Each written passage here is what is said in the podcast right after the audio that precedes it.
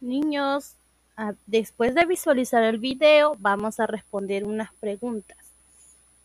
¿Qué sucede en el video? ¿Estará bien la acción de los peatones en el video?